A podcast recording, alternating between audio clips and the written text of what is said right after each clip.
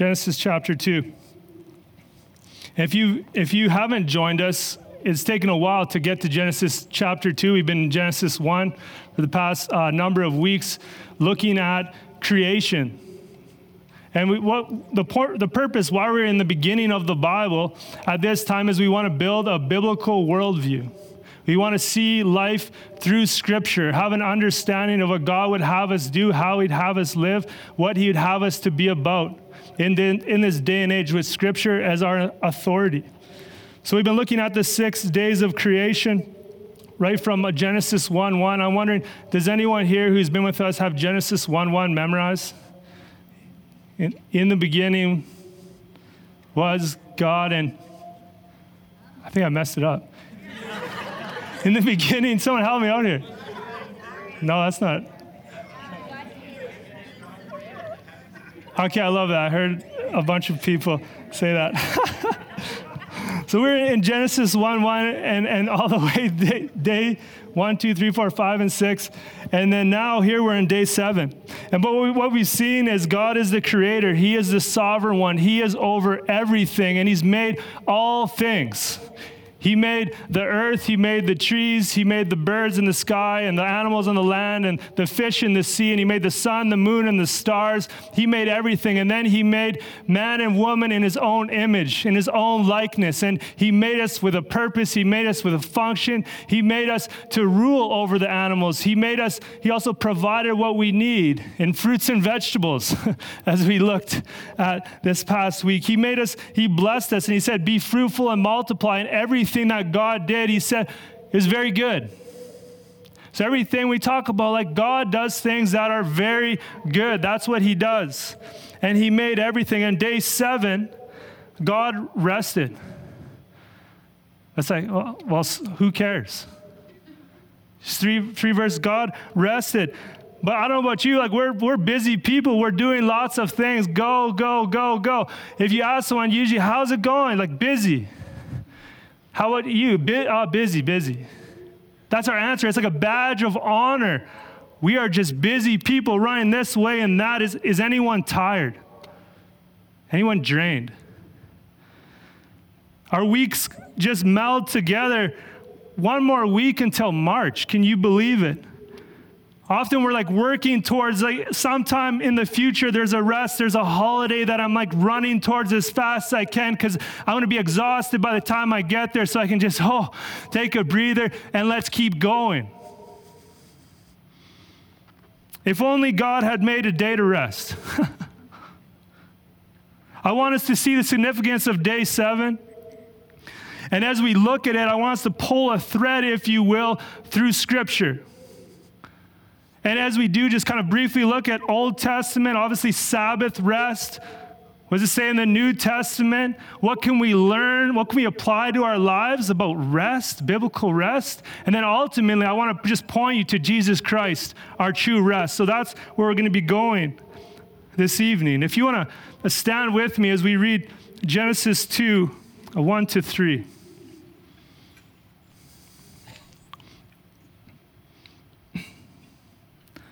Thus the heavens and the earth were finished, and all the host of them. And on the seventh day, God finished his work that he had done, and he rested on the seventh day from all his work that he had done. So God blessed the seventh day and made it holy, because on it God rested from all his work that he had done in creation.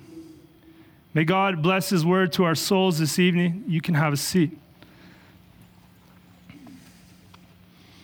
So, this, this first section, as we look at it, I want you to see what God made was finished, it was complete. What God starts, God finishes. Amen to that, right? What God starts, God finishes. I don't know about you, that's not true of me. like, I just, I, was, I can think of many examples. One in our house, I was going to build a boot room out of our garage. And uh, I think a week ago, I, I almost finished painting it. And it's something I should have been doing in like the fall. so I'm, I still haven't done it.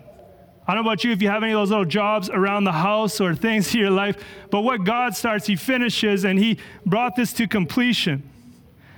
I don't know about you in your Bible if you have a gap between day six and day seven. I don't know what, in my Bible, for whatever reason, because chapter two, there's a gap in scripture, but there shouldn't be a gap at all in our Bibles. It's the first part of the week of creation. After day six comes day seven. However, in the Hebrew, there is kind of, it is set apart as special. As, as you know, if you've been with us, I've, I've kind of hammered home on day one. In the Hebrew, it says, a day. There was evening, there was morning, a day defining what a literal day is. And then a second day, a third day, made a big deal, and you get to the sixth day. No other day has the in front. It's like setting it apart, it's highlighting it. And that's the same that's true for the seventh day. There's something special about the seventh day, and God wants us to know that. You, if you also notice, too, if you would read through every day, it said there's evening and there's morning a first day. There's evening, there's morning a second day. And you get here, that's not present. Anytime there's like a pattern in scripture and it stops, you should take note. What is God trying to tell us here? The seventh day. Thus the heavens and the earth were finished, and all the hosts of them. If you look with me at Genesis 1 1, where I messed up uh, quoting it, but in the beginning, God created the heavens of, and the earth. This is the beginning of day one of creation. And how do we know it's the beginning? Because in 2 verse 1, on the seventh day, there's this conclusive statement Thus the heavens and the earth were finished. They are beginning to be formed. Day one of creation, 1 verse 1, they're finished. Day 2 verse 1. Six days, God made everything. Thus the heavens and the earth were finished, all the host of them. I just I also want you to notice, I don't know if you did as I read it, the repetition that takes place within these three verses. See if you can just note the words that are repeated. Anytime we're reading scripture and we get like, man, God keeps saying this over and over again, we should maybe take note. Maybe he's trying to tell us something. Just notice what words you can see that are repeated. Thus the heavens and, and the earth were finished, and all the hosts of them. And on the seventh day, God finished his work that he had done and he rested on the seventh day from all his work that he had done. So God blessed the seventh day and made it holy, because on it God rested from all his work that he had done in creation. Now, there's a number of things that are repeated. Four times it says he finished his work. Three times it emphasizes all his work. And then three times the seventh day is repeated, just in three verses. Like, do you think it's complete? It is complete. Everything is done. As it says, all the hosts of them are finished. Other translations say it's completed in their vast array. Everything is done. Why am I making a point of that? Like, everything is not still evolving, still changing. God brought it to completion. What He starts, He finishes, and it, it is done. And He rested. You have what you have, and it is very good. Right? We're not still evolving. Species are adapting, yes. Like Canadians, like we're used to cold weather at times. We may grumble about it, but, but we're used to it. I remember we spent time down in Haiti, and when it was 18, 19 degrees outside, they had winter jackets and toques on because you adjust, you adjust right? Species adapt. Absolutely. But species don't become other species because God created everything and He is finished and is complete.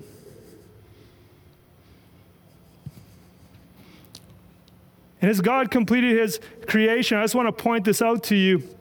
God didn't leave creation, like he just didn't make everything and then just leave us to ourselves.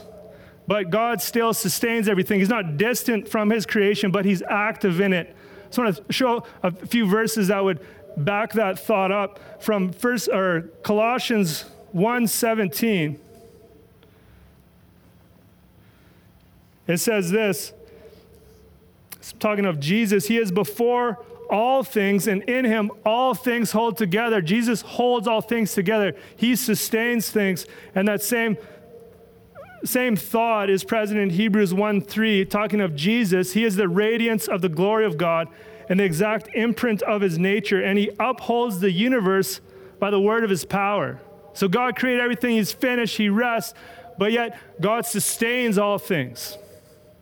He didn't just make us and then leave. He's present with us, holding all things together. Look at Genesis 2 2.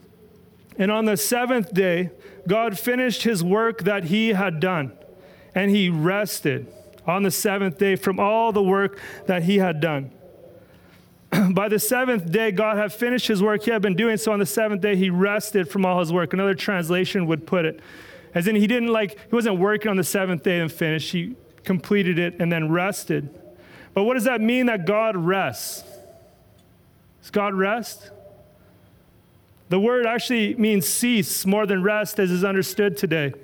It's not a word that refers to remedying exhaustion after a tired, tiring week of work. Rather, it describes the enjoyment of accomplishment, the celebration of completion, one commentator put it.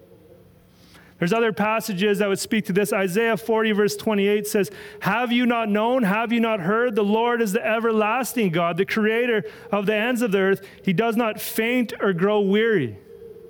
We read in this, this passage, I don't know if you heard it there in Psalm 121, verses 3 and 4 He will not let your foot be moved. He who keeps you will not slumber. Behold, he who keeps Israel will neither slumber nor sleep. So, what is this talking about God rests? Well, one, it's, it's using language that's used of a man putting it towards God.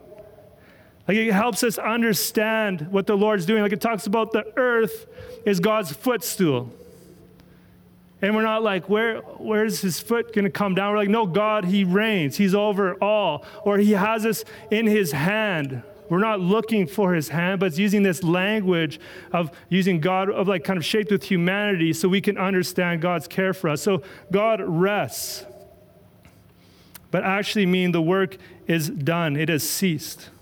A, qu- a question for you in thinking through this is God all powerful? Is he all powerful? Then what, why six days? And not in, in one moment. He could have spoke everything into existence in one moment. And, the, and there it could have been. But I think the reason he made it in six days is actually for us. Think about this for a second with me. One year, the earth rotating around the sun, right? That's one year. I'm going to mess this up. But one month, the, the moon going around the earth, generally speaking. That's one month. And then the earth rotating once is one day. In all of those, like, where does a week come from? If you think about it, all those other things are signs that we have in the heaven for those time periods. A week. God gave us a week. God gave us this time period of six days and rest on the seventh. Think about that. God gave that to us. And we see in verse 3 so God blessed the seventh day and made it holy because on it God rested from all his work that he had done in creation. Again, one commentator, Derek Kidner, says this God's finished task is sealed in the words he rested, literally ceased. And I guess this is the Hebrew word, the root sabbat, where you get the Sabbath from. It's, it's the rest of achievement, not inactivity. Like he completed it and he sat down, he rested. And then from this day, we see God set apart the seventh day as holy and he blessed it. And from this day, we later on see that the Hebrews are called to keep the Sabbath, the day of rest. One commentator says this biblical usage generally restricts blessing to animate beings, God, men, animals, and so on. It's not immediately obvious in what sense a day can be blessed. Divine blessing on men and animals leads to fruitfulness and success. So it's paradoxical that the day on which God refrains from creative activity is pronounced blessed, right? Be fruitful and multiply. There's an action to that. Subdue the earth, there's an action. God bless the day. Partly the Sabbath is blessed by being hallowed, but there's also the suggestion that those who observe the Sabbath will enjoy divine blessing in their lives. So now we're just starting to pull the thread. We talked about day seven. Now we're starting to just think through the Old Testament, to think about Sabbath here for a moment. The first mention of it is in Exodus uh, chapter 16. I want to be looking at Exodus 20 if you want to turn there with me. Exodus 16, when they're gathering the manna that God provided for them. They had nothing to eat out in the desert. God provided manna, it was like a type of bread. And somehow they're like, okay, you can gather manna for six days. Every day I'm going to give you more manna, but on the sixth day, get double the amount. It's the Sabbath. It's the first time it's mentioned. But where else is this mentioned? It's mentioned in the Ten Commandments, right? Exodus 20, verses 8 to 11, the fourth commandment God gave Moses. Exodus 20, verse 8, sorry. Remember the Sabbath day to keep it holy. Six days you shall labor and do all your work, but the seventh day is a Sabbath to the Lord your God. On it you shall not do any work. You or your son or your daughter, your male servant or your female servant or your livestock or the sojourner, that's like an, an immigrant, who is within your gates. For in six days the Lord made heaven and earth, the sea, and all that is in them, and rested on the seventh day. Therefore, the Lord blessed the Sabbath day and made it holy. In Deuteronomy, when the, the Ten Commandments are repeated, it's added like that you're doing that to rest. That your servants can rest so everyone can rest. If you'll notice, it's, it's six literal days, right? We would say, okay, for sure, God's talking about a week there, like work six weeks and rest on the seventh day, referring back again to creation. I just want to show that, that that's linked together. If you also notice, the Sabbath is not a time that they were to fast.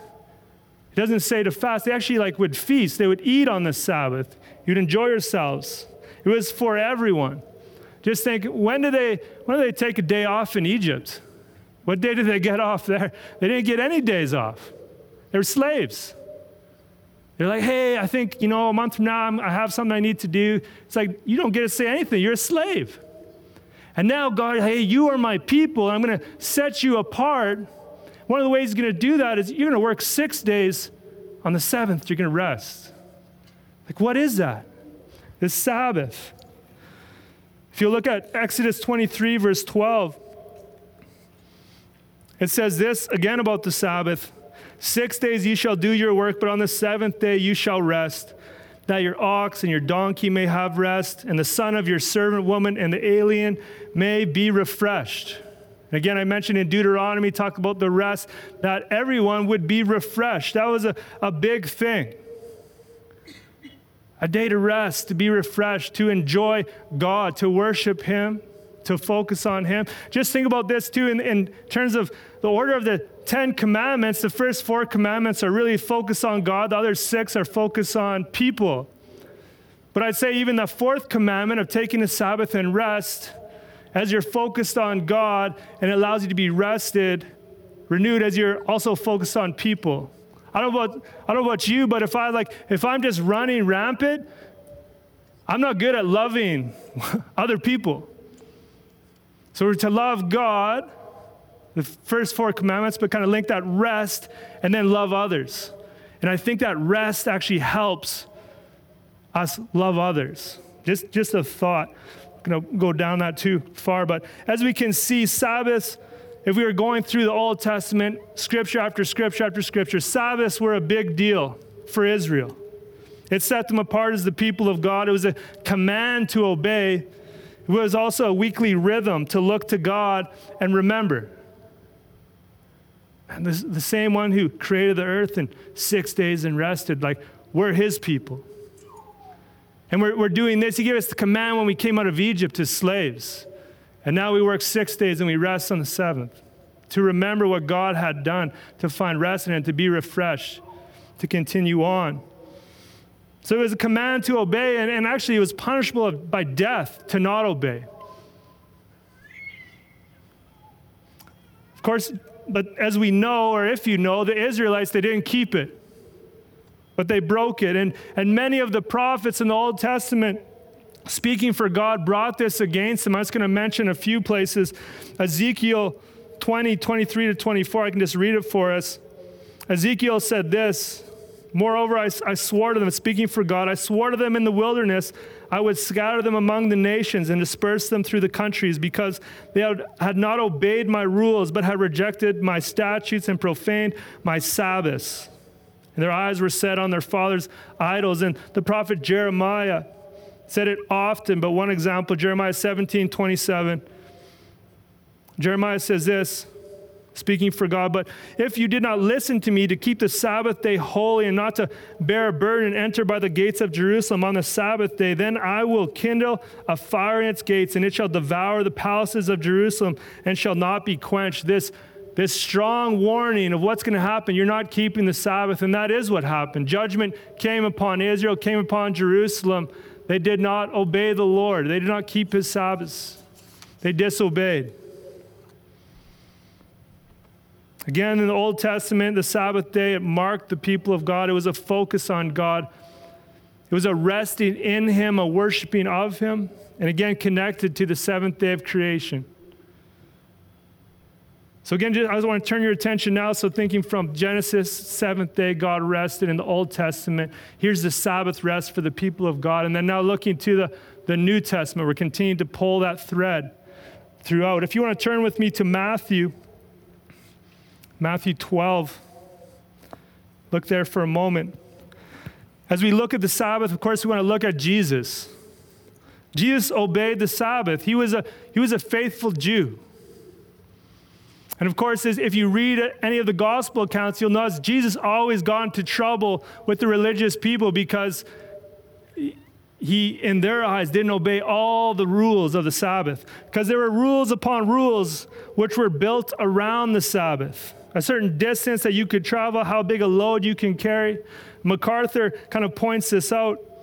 He says this no less than 24 chapters of the Talmud, the central text of rabbinic Judaism, focuses on Sabbath regulations, meticulously dealing, detailing the almost innumerable specifics of what constituted acceptable behavior.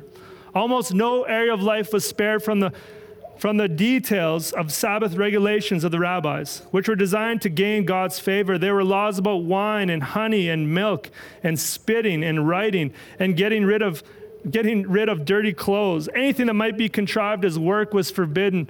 And honestly, I could have read you so much more. He pointed all the different details that were created around this. Like, here's the Sabbath, keep it holy. And then there was like rules upon rules upon rules upon rules upon rules in Jesus' day as he enters into the scene.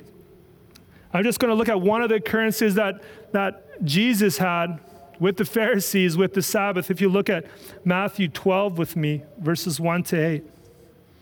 At that time, Jesus went through the grain fields on the Sabbath.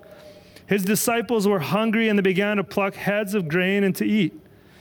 When the Pharisees saw it, they said, Look, your disciples are doing what is not lawful to do on the Sabbath. Like they're eating, but in a sense, harvesting grain. So, hey, you can't do that. But they're eating. What does Jesus say? He said to them, Have you not read what David did when he was hungry? And those who were with him, how he entered the house of God and ate the bread of the presence which it was not lawful for him to eat, nor for those who were with him, but only for the priests. And that's when David was fleeing from Saul and he hadn't eaten and he wasn't ready and he was hungry and, and they ate the bread. Because they would die if they didn't. There wasn't a fast food place around the corner that they could go to. And Jesus saying, hey, look, they were hungry and they ate. That's, that's okay. Verse 5 Or have you not read in the law how on the Sabbath the priests in the temple profane the Sabbath and are guiltless, as in the priests are working? The, the priests are always working on the Sabbath. They're doing sacrifices, burning the incense, preparing the, the bread. But they're, they're okay. And then Jesus says this I tell you, something greater than the temple is here. And if you had known what this means, I desire mercy and not sacrifice, you would not have condemned the guiltless, his disciples who are eating. For the Son of Man is Lord of the Sabbath. What a statement! The Son of Man is Lord of the Sabbath. In Mark 2, verse 27, the same kind of uh, text, the same event happening, Mark records this. Uh, Jesus said, The Sabbath was made for man, not man for the Sabbath.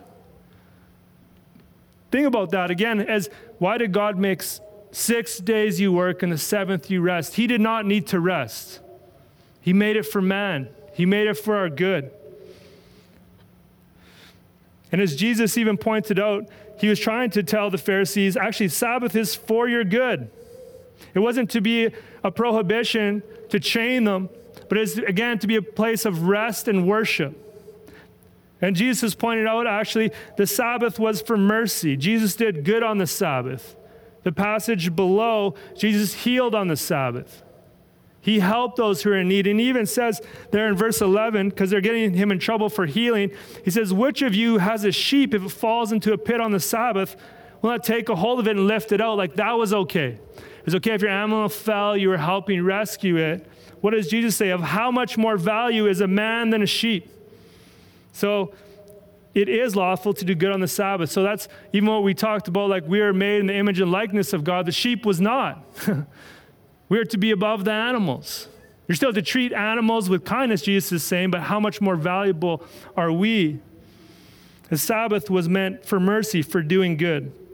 Leon Morris says this it was a day for honoring God, which meant doing good. Thus, works for healing were not simply allowed, they were meant to happen. It was a day for refreshing people, for meeting their need. But the Pharisees, for the Pharisees, it was primarily a day for keeping the regulations that expressed their desire to honor God. Just like, hey, can I, like look at all the different things I'm either not doing or doing. That you can see how much I really love God. And they wanted to keep Jesus according to those regulations and rules. But I want you to see again, Jesus, he was the Lord of the Sabbath. That's quite a claim. What does it say there? For the Son of Man is Lord of the, the Sabbath. That term Son of Man taken from Daniel, it's messianic. He's also he's claiming to be God right here. Jesus is Lord of the Sabbath. He, he determines, he'll tell you what truly what the Sabbath is about. And as I'm going to share here in a moment, I, I, want, I want you to see clearly how Jesus actually, I believe, fulfilled the Sabbath. But first, just a question for you should Christians keep the Sabbath? Do Christians need to keep the Sabbath? So we see the Old Testament, Sabbath was made. The New Testament, Jesus is a Jew following the Sabbath. I just want to draw your attention to, again, to Colossians. If you're with us as we went through Colossians in the fall, you'll know where I'm going. Colossians 2 16 to 17. Just jumping into Paul's letter here the church of Colossae. And b- before, if you notice in verse 16, he says, therefore, and what he's talking about before, he's talking about those who have been saved, those who have been saved from darkness to light, those who have, who have the wisdom of Jesus Christ in their hearts.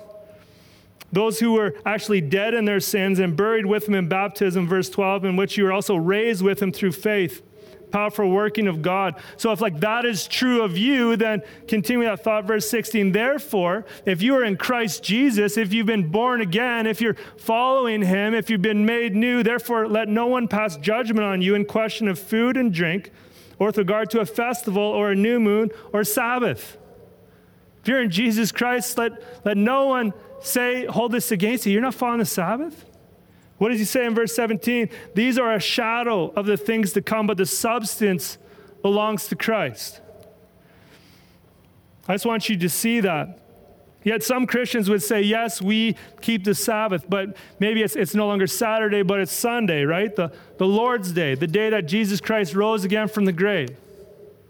Amen. That is the Lord's Day. We, we worship on a Saturday evening, but uh, obviously, theologically, convictionally, we love in the future we worship on Sunday. The reason we worship on a Sunday is not just because it's the end of the week or it's the start of the week, it's the day Jesus rose again from the grave. We're happy at the place and space we're in at the moment that we can worship here freely. But for Christians, we can see that they moved to a Sunday. Acts 20, verse 7. On the first day of the week, Sunday, they gathered together to break bread. In Revelation 1:10, the beginning of Revelation, John writes, I was in the Spirit on the Lord's day. It should be a Sunday. Christians have historically seen Sunday as the Lord's day, and many believers have seen it as a Christian Sabbath. Our, our culture actually used to reflect that, like a, a Christian Sabbath on Sunday. A generation ago, like nothing would be open. No restaurants, no malls, nothing. It's not the case today. It's not the case culturally, even kind of within Christianity, but for sure outside of, of a gathering of believers, right? A Sunday, like anything goes, everything is actually open. But I want you to see one thing it's not a sin to treat Sunday or Saturday evening as a Sabbath, but it's not a, a sin not to. I don't think you have to stop everything as the Jews did in the Old Testament. We are free in Christ. Christ has fulfilled the law.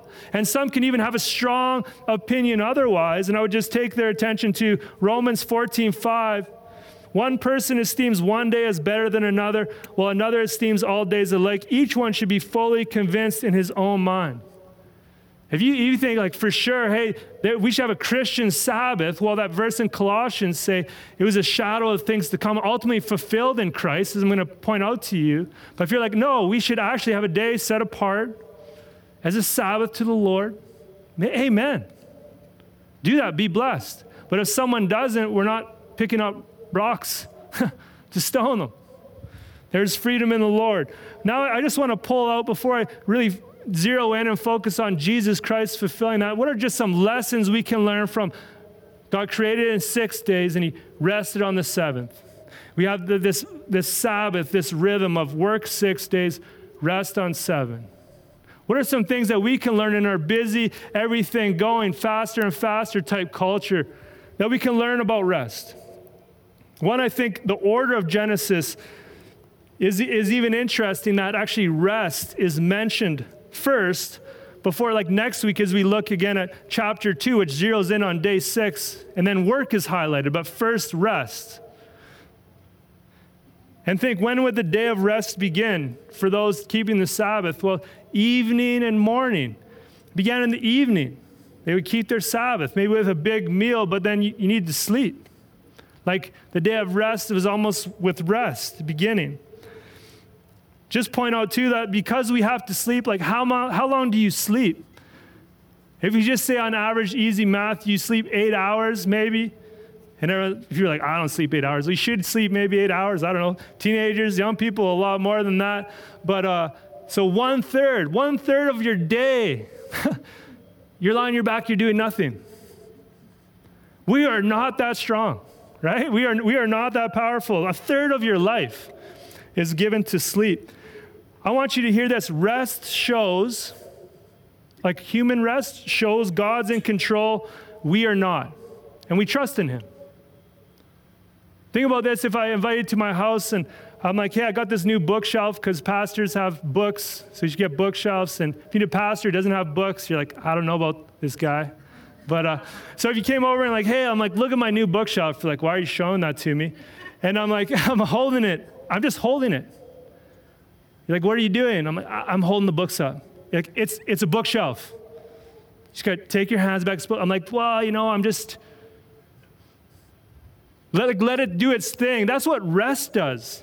That's what rest does to each one of us. It humbles us. Rest acknowledges we're not the ones holding our lives together.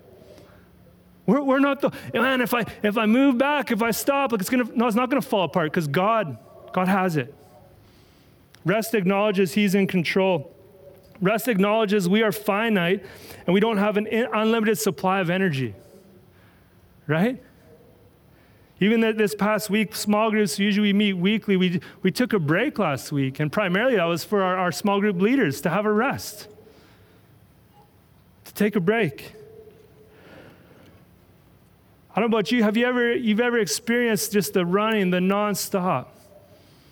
I know our time down in, in Haiti, when we were there, it was following the earthquake, and all of a sudden, there was a lot of involvement. People wanted to come down and help in Haiti. For, that was great. It was a blessing. But the mission where I was kind of like a small ministry, and it blew up in terms of the amount of people coming down.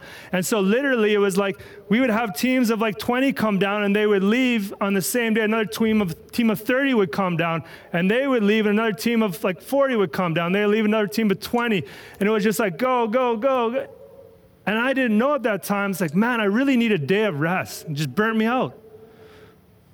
We need to stop. And, and before I, I just talk about this, you know, like work six days, rest on the seventh. I know we live in a day and age where there's differing schedules. Some people have two weeks on, two weeks off. Some people are, are just on call. You're like, hey, can't help you. day of rest. Some people like that's the reality. There's some jobs that's just like you just need to do and you need to bring it to completion. You know, make hay while the sun is shining. You know, oil field, it's like the, the water's frozen. We need to go across. You'll get a break when things break up, when things thaw. That's, that's the reality. I know that. But just think about taking a break in the week. Think about the pattern that's for our good. Working six days, resting seven. What could that look like for us if we were to like, hey, I'm gonna, I'm working really hard, but I'm gonna step away and take a break? One, I, I think it's like what it looks like right now. Take time to gather with God's people. Be spiritually built up as we open up the word, as we pray, as we sing songs to Him, that we'd be spiritually refreshed, that our focus would be on Him. We'd stop our normal routine and we'd come together and focus on the Lord and grow spiritually. That would, you know what? When it's when it happens, like, is there a time that you can take a break from your job, from your responsibilities, to like stop earning money for a moment? Cease from it. Think like, be still. What would that look like if you had a day or a moment in a day where you're like, I'm going to be still, like Psalm 46, verse 10 Be still and know that I, the Lord, am God.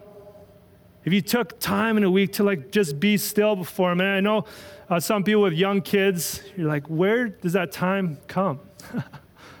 It'll come, I hope, one day.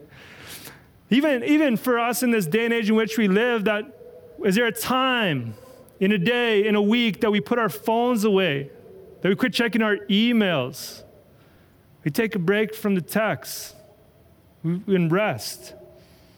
I'm, I'm trying to do that now. Like, kind of my day off would, in one sense, be sometime like Sunday, Monday. Sometimes I work on one of those, but I'll try to, for a time, not have my phone on me, not check my email.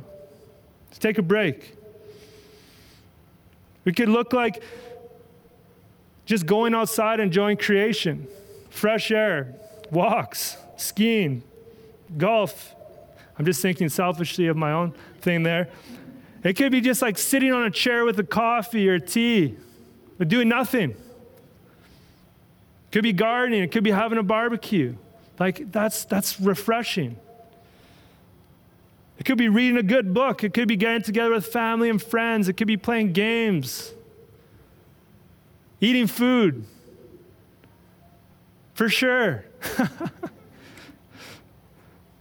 it could be taking time to remember God. We're, again, we're such busy people. We're like, hey, man, can we, can we have five minutes in the scripture? Can we have five minutes of prayer? Can we create that routine? But then could there be like a day where, like, man, I could maybe spend a little longer reading scripture, sit a little longer in this thought, sit a little longer in this prayer? Just meditate upon God's word. I don't know about you, I need more of that. I need more of the times where I'm like, I'm just alone with God. I need to be quiet before Him. I need to focus on Him and not so many other things vying for my attention. Could, could even be taking a nap. Amen to that. Those with young kids, those with young kids, I would say, like, train them up in the way it should go, that you should take a nap, and that's normal. They'll verse out of context there, but take a nap. And I just, friends, I want you to see it's a gift. Work six days, rest on the seventh is a gift to be blessed. If you miss that gift, I don't think it's a sin, but if you keep missing that gift, God will make sure you rest. I think we've experienced that. I don't know if you, if we just keep running, if we just keep going, going, going, eventually God's like, and you're going to rest, and you're on your back, whatever that is. And he, He'll make sure we rest. Friends, it's like this. Ecclesiastes 10:10 says this, if the axe is dull and one does not sharpen its edge, then one must exert more strength However, the advantage of wisdom is that it brings success. Like there's, there's wisdom if you have an axe and you're always chopping trees to stop and sharpen your saw. Can be far more effective. Somewhere along the line, we thought if we just keep running faster and faster, quicker and quicker, we'll be more effective. And eventually we wear down. Eventually we get grumpy. Eventually we're like, no one wants to be around us. We take our eyes off God. We focus on ourselves. That day of rest is like sharpening the saw. It's a blessing. Again, remember four, day, or four commandments focus on God, six focus on others. That day of rest helps us to love and focus on other people. And lastly, I really want to just hammer down this last point. True rest is found in Christ. True rest is found in Christ. Allen Ross says this the New Testament uses the concept of Sabbath rest in a spiritual sense. Believers have ceased from their labors, have entered into the divine rest in Hebrews 4, and there remains a rest in the world of peace to come. Again, I've pulled this Augustine quote a couple days or a couple weeks ago, but I think it's good. He says, "You have made us, speaking of God, you have made us for yourself, and our hearts are restless until they find their rest in you."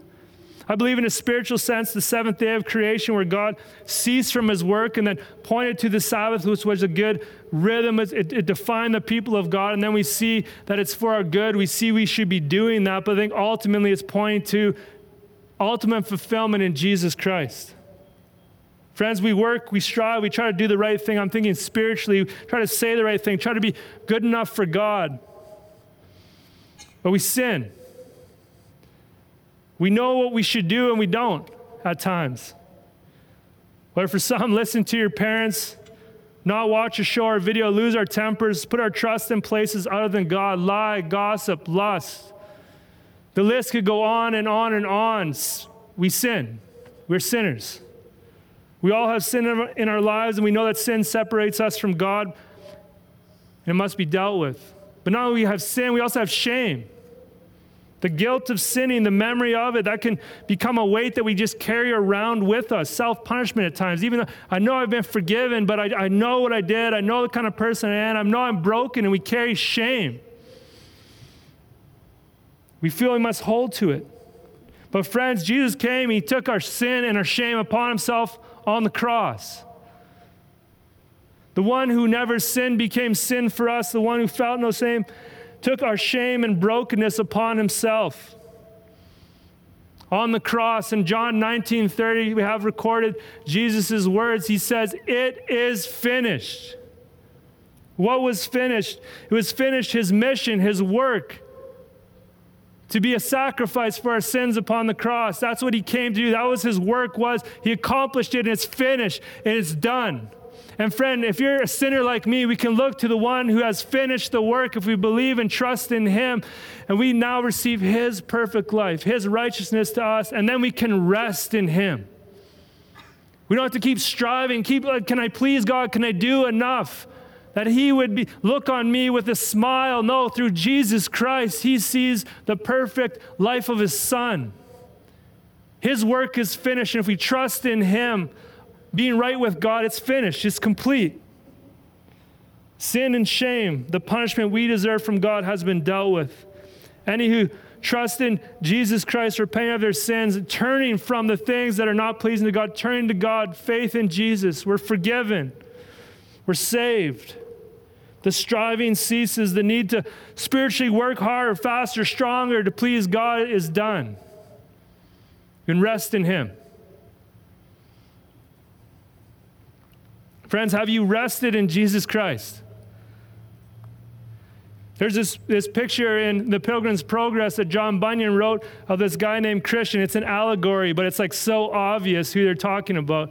But even Christian, he has this burden on his back the burden of sin. He can't be right with God, the burden of shame, and he's carrying it around. And then, friends, he gets and he sees the cross. And when he sees the cross, the burden falls off off his back, falls into the grave, and he carries it no more.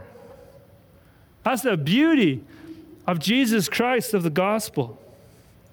But, friends, I just wonder, young people, have you experienced that time of that burden falling off, this, the sin and shame being dealt with? Have, have you rested in Jesus Christ? It's not so much like, man, yeah, we just go to church, we just do these things. It's like, have you rested in Jesus Christ? Have you felt that burden come off your back? And a, question for all of us are you resting in Jesus Christ? I don't know about you, but dealing with worries, anxieties, looking at the news, the state of our country, whether there's a sickness in the family. I don't know if you're, if you're worn down, if you're depleted, if you're, if you're done. I'm feeling tired. I'm feeling exhausted. I'm feeling anxious in this past week. I want to bring your attention again to the just before in Matthew 11, well known verses, Matthew 11, 28 to 29. I just want to show you this, this invitation to Jesus. He said this Come to me, all who labor and are heavy laden, and I will give you rest. He'll give you what? He'll give you rest. Another translation says, Come to me, all you who are weary and carry heavy burdens. I'll give you rest. Friends, we can rest in, in Christ every day, every moment. This invitation from Jesus is for all. Whatever you're carrying, whatever you've been going through in the week, this is the invitation. Come to me, all who labor and are heavy laden, heavy burdened, I will give you rest. Take my yoke upon me. Take my yoke upon you and learn from me, for I'm gentle and lowly in heart, and you will find rest for your souls. For my yoke is easy, my burden is light. I don't know about you. I need to continually go back to this promise. This promise is for today, it's for tomorrow, it's during the week. Friends, this is why we're like, man, I want to be in, I want to be in the Word. I want to be searching the scriptures. I want to be praying and take that invitation. But then even as the day goes on, I don't know about you, like I'll read something, I'll hear something, I'll think of something. Again, we're just finite, weak creatures. And it's like, oh no, Jesus promised. He said, Come to me. All you who are weary, all you who are burdened, I'll give you rest. That's a daily rest. That's a moment by moment rest, the peace of Jesus Christ that we can walk in. That's his invitation to us. Someone said this. I accidentally erased the name. I don't know who said it, but it wasn't me. So I'm quoting someone. They said this As believers set free in Christ, we are not judged by whether or not we keep the Sabbath day, Colossians 2:16. Instead, we follow the Lord of the Sabbath, Jesus Christ. We find our rest in him. And 7 days a week are filled with worship of him. So, friends, there's a, there's a rest in Jesus in the past. We believe in him. There's a current rest in him daily, this invitation. And there's a future rest in Jesus Christ in heaven. Think about heaven. It's not going to be sitting on clouds with harps. I don't know where that comes from. What's it going to be? It's going to be dwelling with God. In the glory of God. No sun, because the light that emanates from God will be so bright and so glorious. Just think about that for a moment. That's, that's amazing. And what, what will it be like? There'll be no more wrong, no more worry. Just be like, ah. Do you know what I mean by that? You like sometimes, man, if you're working outside in the summertime, it's hot, and you get a cool drink and you sit down in the shade. Ah. Or it's a hard day, like you're just laboring, you're just going from this to that, the other thing, and you lay down in your bed, like, ah. You know, that, that just that moment. Or maybe with your friends, family. You sit down for this big meal, you sit down to enjoy, you're just like, ah. But then we lose that. Because we live in this broken world, but in heaven, it's going to be that forever. There's this, this rest that will not cease in Jesus Christ. What a glorious thing to look forward to. But, friends, even when we go through this hard world, these hard times, this invitation from Jesus come to me, all you who are worried, all you who are burdened, I'll give you rest. What a beautiful promise we see here. So, question for you Are you resting in Jesus? Do you see on the seventh day, God set it aside? He was finished with creation. Do you see how the Sabbath was to be a day set aside for worship, to be refreshed? Do you see the need to follow that pattern of rest in a given week for, for our own good, actually for a blessing? Friends, do you see that true rest is found in Jesus Christ, the Lord of the Sabbath? Well, I pray that we all would see that. If you'll close with me, I'd like to end this time in prayer. Oh Lord, I pray we would be able to rest in you. I pray for your grace, Lord, that you would seal this word in our hearts. How which is from you, I pray it would stay with us Pray especially in the days and weeks to come, we remember this promise, this invitation to come to you to find rest, whatever would come. I pray this in Jesus' name. Amen.